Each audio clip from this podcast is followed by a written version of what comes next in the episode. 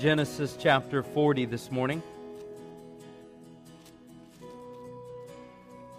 If you haven't caught up with the sermon yet, you can always access it from the bulletin.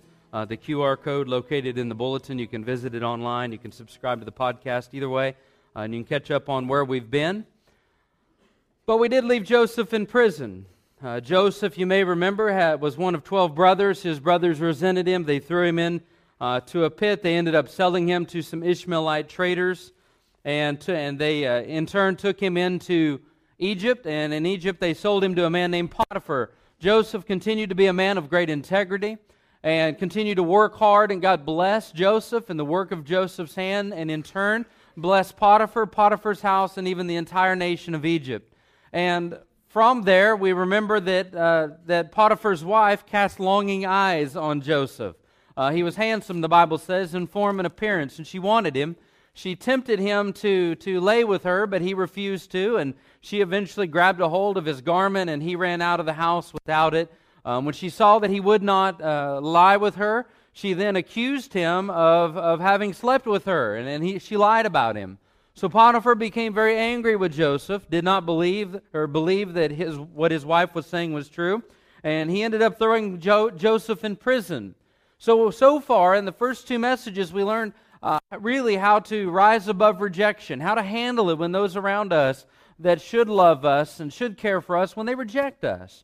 And then last week, you may remember, we learned how to rise above temptation, how to deal with those temptations that plague us in our life, and how to, uh, to learn to not yield to those and to choose righteousness. But this morning, we follow Joseph into prison and we learn how to rise above bad situations. And I want you to just think about something in chapter 39, um, I want to I want to start in verse 21. Uh, Joseph has now been in prison. He's continued to be a man of integrity. He's continued to do what is good and right, and God continued to bless him. One of the things that is so important for us to remember is that though Joseph's location changed, though Joseph's situations changed, Joseph did not. Two things remain constant God did not change, and Joseph did not change despite all of the other things around him that did. In verse 21 in chapter 39 of Genesis says, But the Lord was with Joseph and showed him mercy. And he gave him favor in the sight of the keeper of the prison. And the keeper of the prison committed to Joseph's hand all the prisoners who were in the prison. Whatever they did there, it was his doing. The keeper of the prison did not look into anything that was under Joseph's authority because the Lord was with him. And whatever he did, the Lord made it prosper. Chapter 40. And it came to pass after these things that the butler and the baker of the king of Egypt offended their lord, the king. And Pharaoh was angry with his two officers, the butler and the baker. So he put them in custody in the house of the captain of the guard in the prison, in the place where Joseph was confined. And the captain of the guard charged Joseph with them, and he served them. So there they were in custody for a while. Then the butler and the baker of the king of Egypt, who were confined to the prison, had a dream, both of them. Each man's dream in one night, and each man's dream with its own interpretation. And so Joseph came in to them in the morning and looked at them and saw that they were sad. So he asked Pharaoh's officers who were with him in the custody of his Lord's house, saying, Why do you look sad today? And they said to him, We each have had a dream, and there is no interpreter of it. So Joseph said to them, Do not interpretations belong to God? Tell them to me, please. Let me stop in verse 8. Obviously, if we're whittling down Joseph's life to four messages, there's going to be a lot of ink in between some. So I would really encourage you to take advantage of some of those digging deeper questions in your bulletin. Um, really encourage you to spend some time through chapter 40, 41, 42, all the way through as we continue next week to look at how to rise above revenge. But Joseph here in prison, and here's something that, that I think is important for us to really kind of be able to set the stage with, is that every one of us is going to find ourselves in a bad situation. Every one of us is going to find ourselves in maybe the equivalent of what Joseph has found. Uh, Joseph found himself in. He was, he was thrust into a, a scenario that was not his own doing.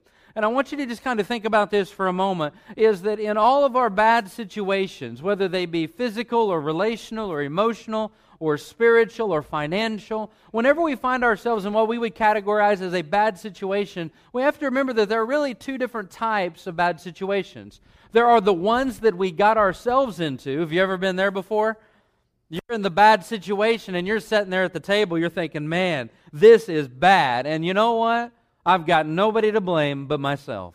I know you've probably been in that situation. If you haven't, prepare because you probably will be. Some of you may be in that situation right now. But then there's that other type of bad situation that is not the result of something bad that we have done. It's, we're, not, we're not there because of our own doing or because of sin or because of something that we have directly added to that scenario. We're there because of something someone else has done.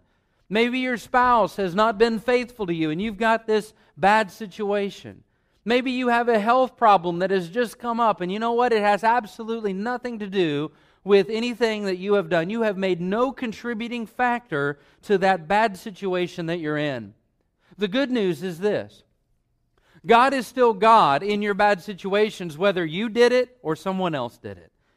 He does not stop being God. He does not stop being Lord. He does not stop loving us despite of how we got into that bad situation. Isn't that good to know?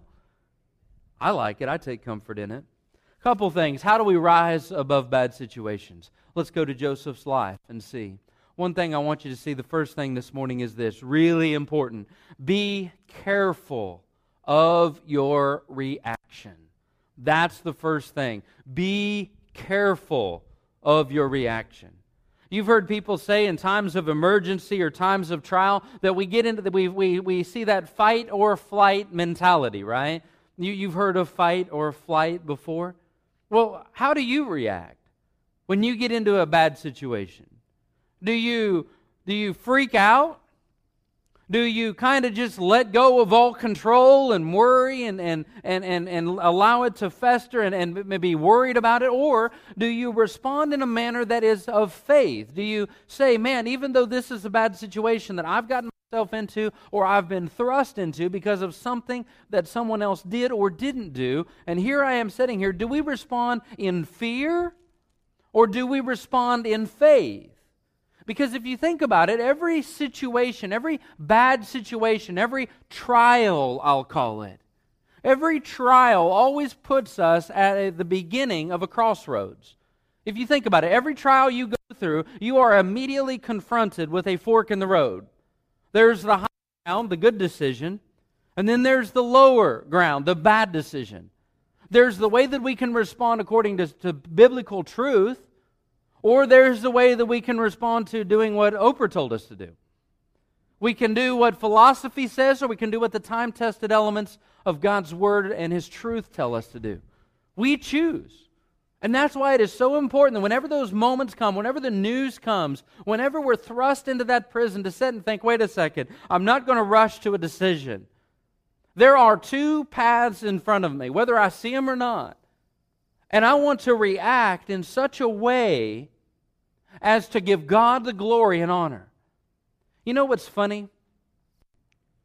Sometimes we think in the midst of trials, sometimes I have seen a lot of people in 16 years of ministry get into the middle of trials, and rather than that being a time where they are made, it is a moment where they are broke, broken, not in a good way.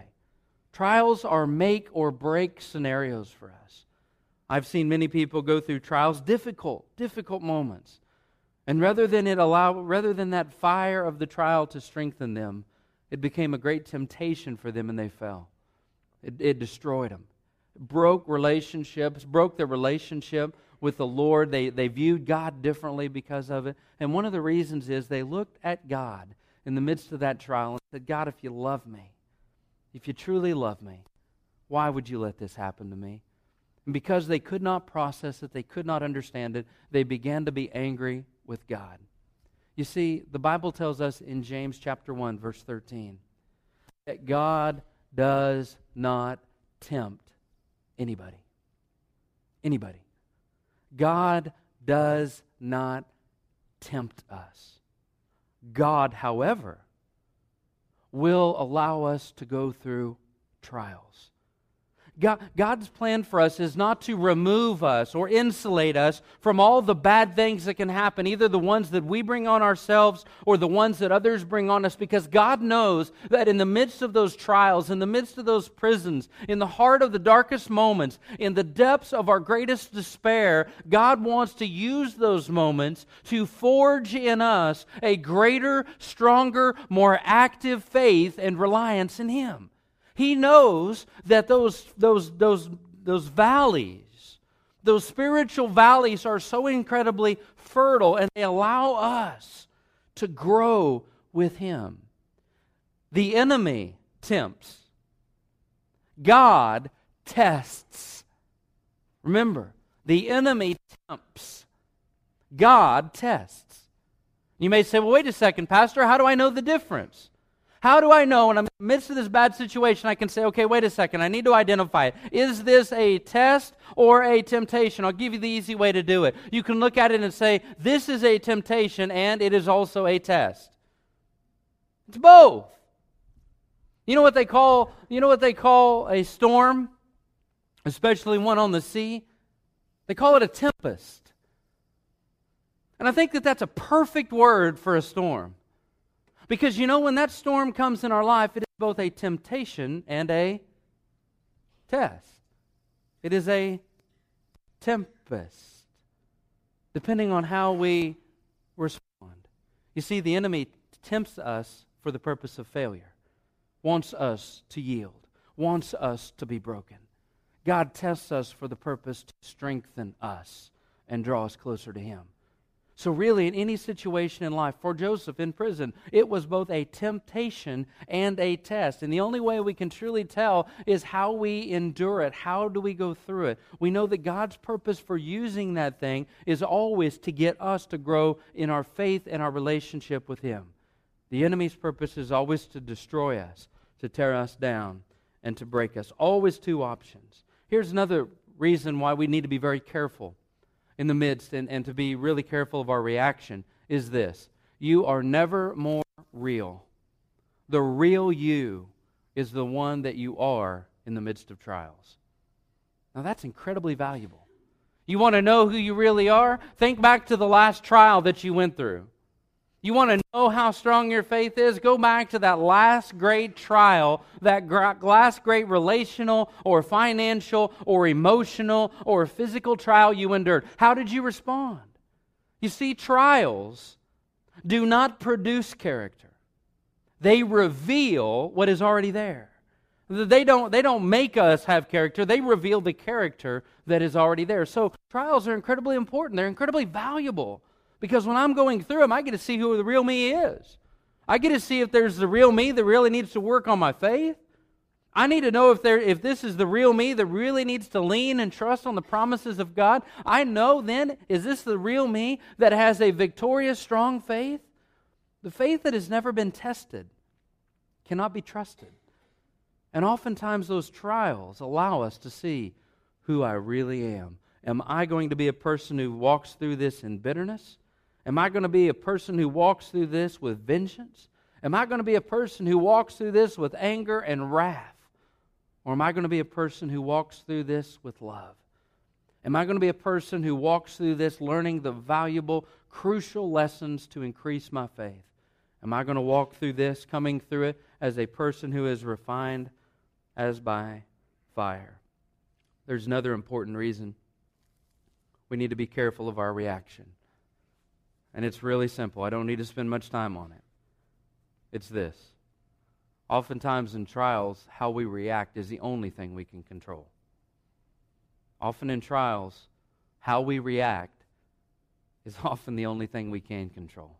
Joseph, everything was out of his ability to control, much like when he was in the cage having been sold by his brothers. You see, he found himself again in a prison, and all he could tr- control was how he would react to the situation. And how did he react? He reacted with integrity. He reacted in faith. The same Joseph Joseph is the same man in the beginning of chapter 39 as he is at the end of the chapter of 39. He is the same man who is being diligent and faithful and working right and trusting God. He is the same man having been thrown into prison as he was when he was released to Potiphar's care. How we end our chapter should look exactly like how we began our chapter for men of integrity. You know what I love about bad situations? We tend to use a little hyperbole, don't we? When we're in a bad situation, it's always the worst, right? Well, let me just remind you, I was thinking of this last night as I was looking over my notes. Jesus told us that there is a reality of a place called hell. And if you think about it as a believer, as a child of God, the good news is with the reality of hell, it gives us the ability to always say it could be worse. Something to think about, folks. When it's bad and it seems really bad, and maybe it is by legitimately the worst you've ever experienced, as a child of God, if you've been born again, you can go back and you can sit in the chair and you can say, wait a second, let me put it in perspective. It could always be worse because of hell. The, the final thing that is important for us to be able to realize about how to control our reactions is this Joseph knew that there were still blessings to be had. He knew that there were still blessings to be had. I told you 39 t- or 5 times in chapter 39 the Bible tells us that the Lord was with Joseph. God had not abandoned him. He made his presence so visible in Joseph's life, in Joseph's boss life, in the Egyptian's life, wherever Joseph went, whatever he did, God blessed it and it was visible. Joseph knew, man, there are still blessings to be had in the midst of this bad situation. So, control your reaction. Remember, two choices. Choose the right one. Remember that your reaction oftentimes is the only thing you can control. Here's the second thing to remember not just control how we react, but number two, redeem the time.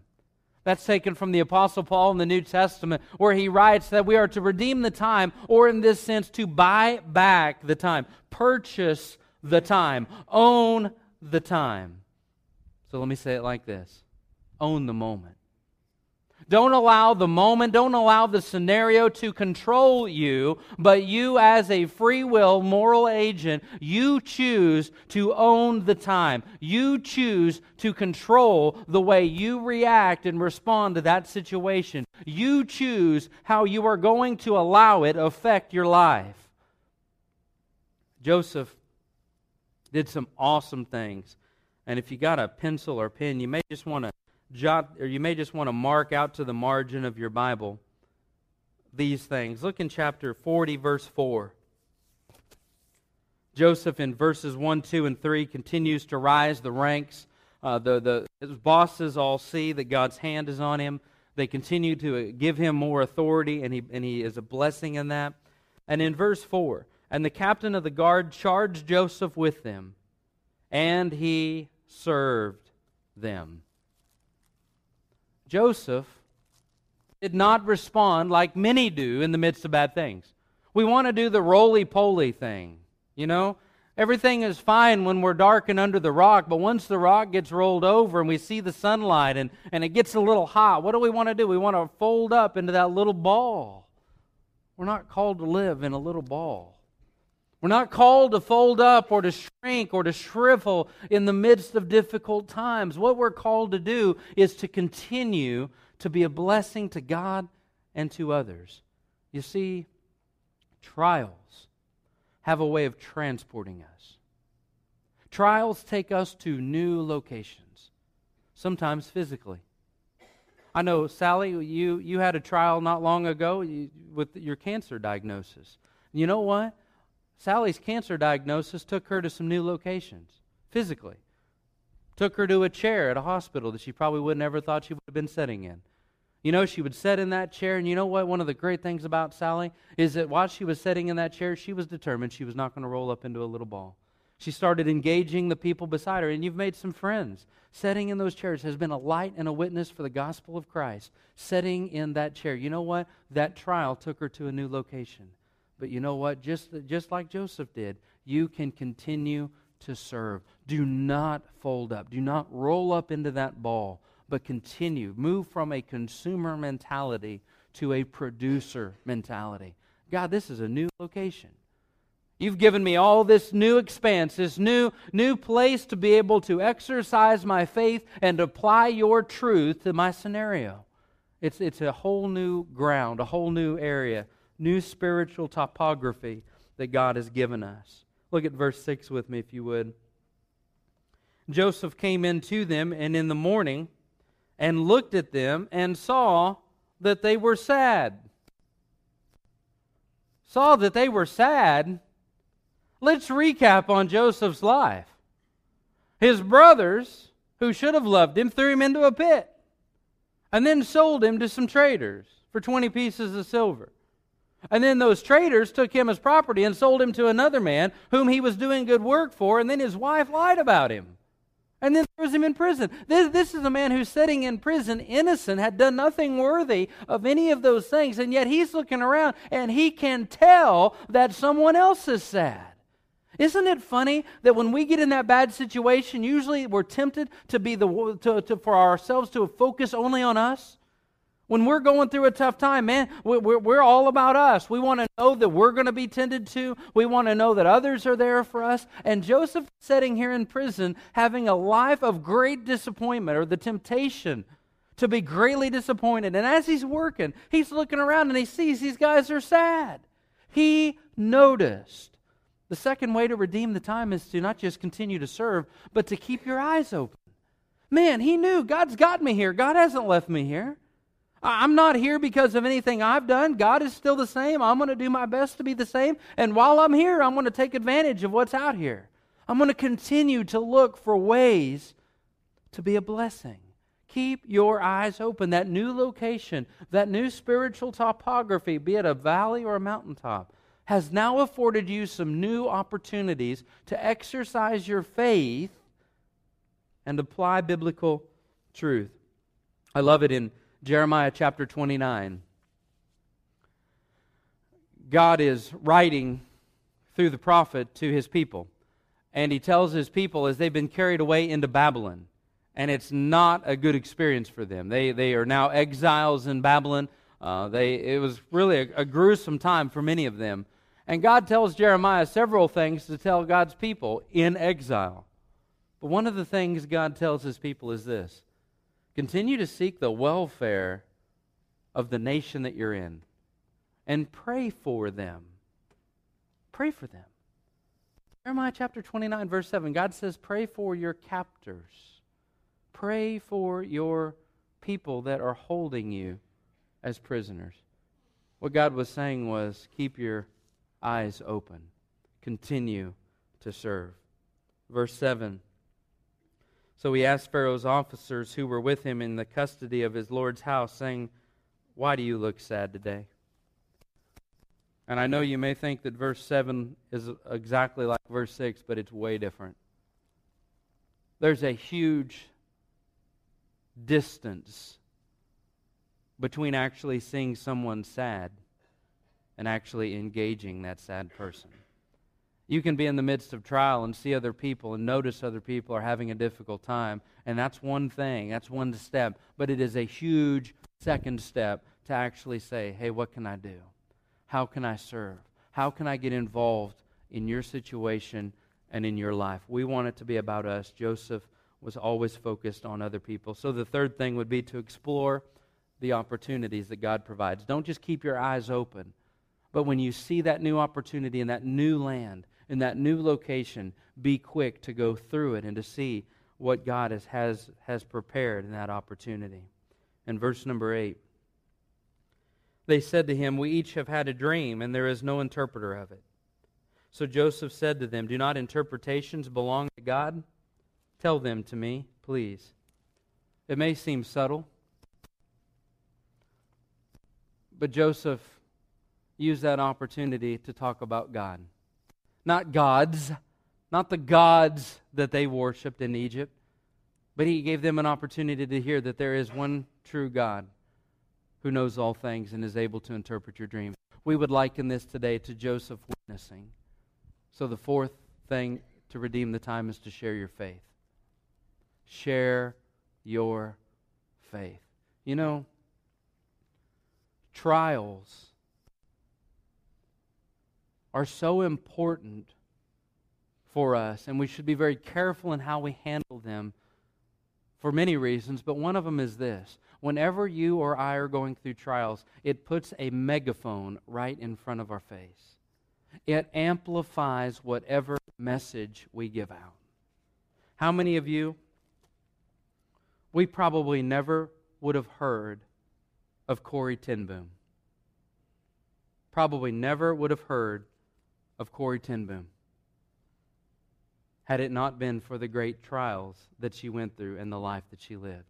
Her trials. Not to say she wasn't a great, great Christian woman, not to say she wasn't a great writer. Certainly we could have heard of her, but I don't think that she would have been relatively a household name in Christian circles had she not gone through the trials and used that trial as a megaphone to magnify and glorify and honor Jesus Christ. Her life has encouraged millions throughout the world as they go through trials. Redeem the time.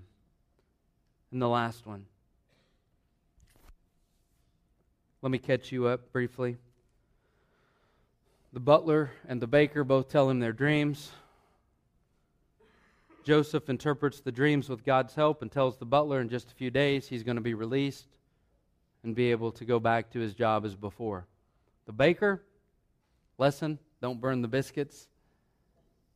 The baker, his dream was interpreted that in a few days he was going to die and his head was going to be taken off of him. But Joseph makes a deal with the butler. He says, You're going to be released. I know it. God has told me that. And when you go back to the king, you let the king know that I'm in here. You tell the king that I'm down here and I didn't do anything wrong. You see, just because he was in a trial, just because he was handling it right, didn't mean he liked the circumstances. Didn't mean he enjoyed being in there. You know what? Look at chapter 41, verse 1. Then it came to pass at the end of two full years, two full years. Pharaoh had a dream, and behold, he stood by the river. So the butler gets released after a few days, goes back, and it is two years, full years, before Joseph ever hears word again. Rejected by his brothers, lied about by a woman, and forgotten by a friend. And yet, nowhere in this scripture, nowhere in chapter 40 or 41, do we find anywhere where Joseph was resentful. And let me remind you, the Bible does not gloss over man's failures. The Bible does not gloss over man's sins or man's mistakes or men's weaknesses. The Bible will reveal them. Nowhere in here do we find a heart of bitterness. How do we rise above bad situations? The last one is this be patient. Be patient. Ah, we hate patience, don't we? Patience is this, folks. We think patience is just sitting, doing nothing drawing a little circle. I'm not going to move out of this circle till something happens. That's not it. Patience in this sense is a strong, enduring faith, a strong, enduring, and active faith. How could Joseph be patient? How could he sit there those two years? Well, like last week, if we get number one and number two right, number three won't be so difficult if I have already took, taken control of the situation, I have determined how I'm going to react to my bad scenario. And I'm using that opportunity as an avenue to exercise faith in a new location and apply truth to new situations. If I have chosen to do number one and number two, number three is going to be a natural response. I'm active, I'm busy, I'm seeing God bless me, I'm allowing myself to be a blessing to other people. No doubt none of us want trials. The truth is, they are vital for our Christian growth. James says in James chapter in, in James, he says that trials or temptations or difficulties or, or, uh, pers- or, or, or difficulties, trials in that sense, produce patience. And patience is a perfecting work in the life of the believer. You know, I'll end with this. The only way you and I can really be patient in the midst of trials is this truly patient. Not an act, not a facade, not faking it. The only way we can truly be patient in the midst of trial, secure, is when we know, when we know that God is in control. That's it. Apart from knowing that God is in control, there really is no peace. So let me ask you Is God in control of your life? Right now, where you sit, where you're at, can you say truly that you have placed, you have submitted to God's authority? You have submitted to His Son Jesus Christ as your personal Lord and Savior? Can you say today that you have made Jesus Christ the Lord of your life? If you have, the good news is you are no longer just a creation of God, you are a child of God. And you, friend, can then lay claim to that promise that I know all things are working together for the good to those who love God and are the called according to his purpose. Today, do you know Jesus Christ as your Savior? That is what allows you to have hope and patience in any situation. If you do not know Jesus Christ as your Lord and Savior, this is how, this is how the Bible tells us to be saved. Before we can be saved, we have to know that we're lost. We have to know that we're in need of a Savior. The Bible tells us that sin has separated us from God, for we've all sinned and fallen short of the glory of God. There are none that we could never do enough good deeds, enough good works in order to earn our place in heaven. See, even if when, when, we, when we sin, we become unholy, and God is holy, and the only way we could be in His presence is to be holy. So, He sent His Son Jesus, who is holy, to the earth to, to live the perfect life that you and I were not able to. And he sent his son to the cross to be a sacrifice for us, that in his death we might have life. Three days after he died in our place, he rose again to prove to us that all things he ever said were true. And he sits now at the right hand of the Father, making intercession for the believers. And one day soon, he's coming, he's going to return and take us to himself. But until that time, have you trusted Christ as your Savior?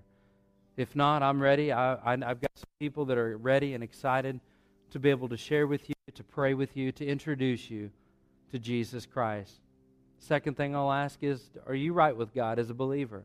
Are there things in your life, man, that, that are tying you up, that are, that are keeping you from being what God wants you to be? Is there sin that you have yielded to and, and now it is setting you, it's tying you up, and you want free from that?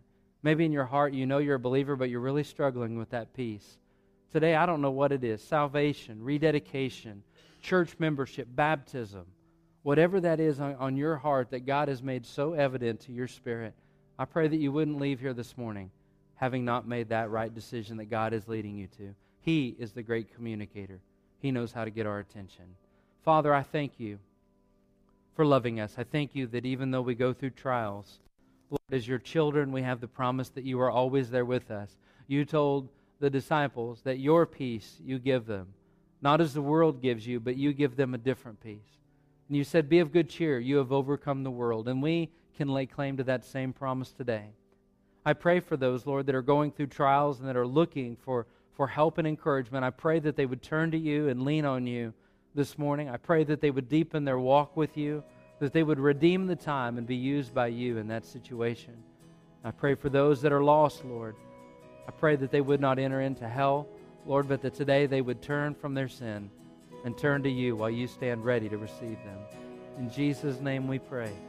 Amen.